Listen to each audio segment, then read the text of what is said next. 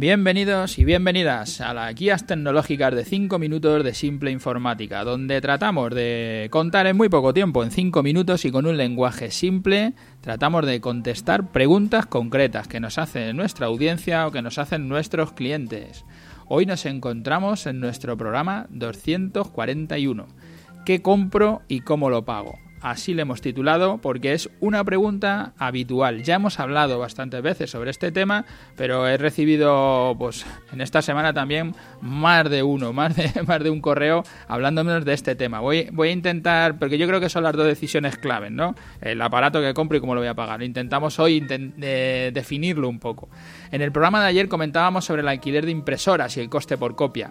En el fondo, las decisiones que estamos tomando en la compra del ordenador, como de impresora, como de cualquier dispositivo, es qué aparato compro y cómo lo pago. Esas son las dos decisiones que vamos a tener que tomar. La decisión de la compra de los aparatos es la que más tiempo le dedicamos y como ya hemos comentado en otros programas, nos parece que es la que menos tiempo deberíamos dedicar, además de ser una labor la más técnica, la que más conocimiento exige.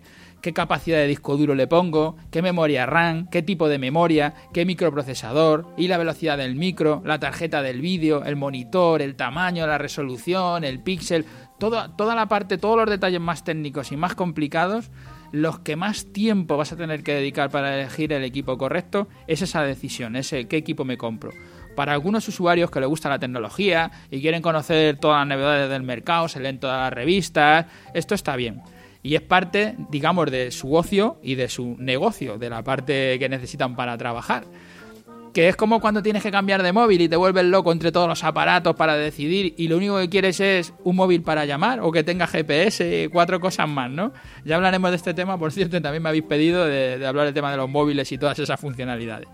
Pero para nuestro oyente o para nuestro cliente habitual, lo que necesita es un ordenador para trabajar, que le vaya bien y quitarse de problemas. Y no solo el ordenador, la impresora, todos los dispositivos que compra es lo mismo. Al final le da igual si el micro es esto o lo otro, lo único que quieres es que te haga tu trabajo, no necesitas mucho más. Nuestra propuesta, que relaciona las dos decisiones, la de qué aparato elijo y cómo lo pago, es comprar los dispositivos, sea cual sea, la impresora, el ordenador, sea cual que sea el dispositivo, comprarlo en alquiler o en renting tecnológico.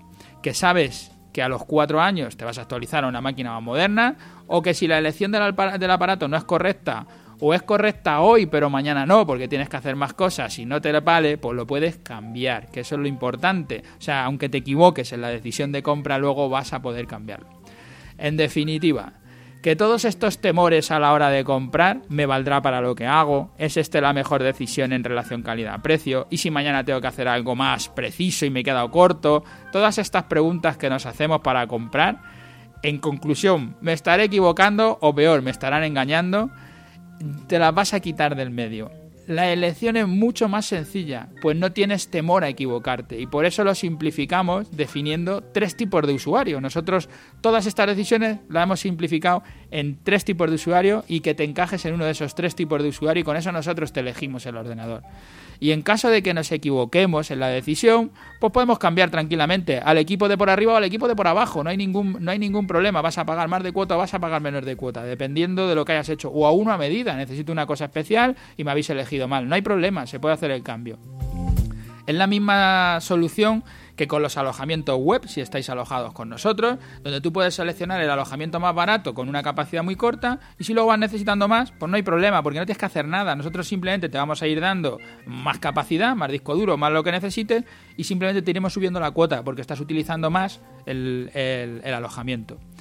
Una vez decidido que compro, la decisión de cómo lo pago y qué servicios le contrato, para quitarnos problemas lo mejor es alquilar, otra vez, o el renting tecnológico. Te incluye el contrato de mantenimiento y te va a incluir las piezas. El aparato no es tuyo, está alquilado, esa es la ventaja. Al final no vas a tener ningún gasto extra, no va, a haber sorpresas, siempre va a ser lo mismo.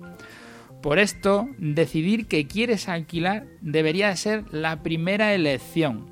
Así, la más complicada técnicamente, la decisión de qué ordenador concreto comprar, pierde peso, pues lo puedes cambiar si te equivocaste en la decisión, si tus condiciones actuales han cambiado y necesitas algo mayor o simplemente quieres pagar menos cuota pues las cosas no te van bien o, o porque has quitado gente de la plantilla y ahora hay algún ordenador que ya no lo tienes que, utilizar, que lo has amortizado, como dicen las grandes multinacionales, pues ya lo puedes hacer, pero no tienes problema, lo tienes en alquiler.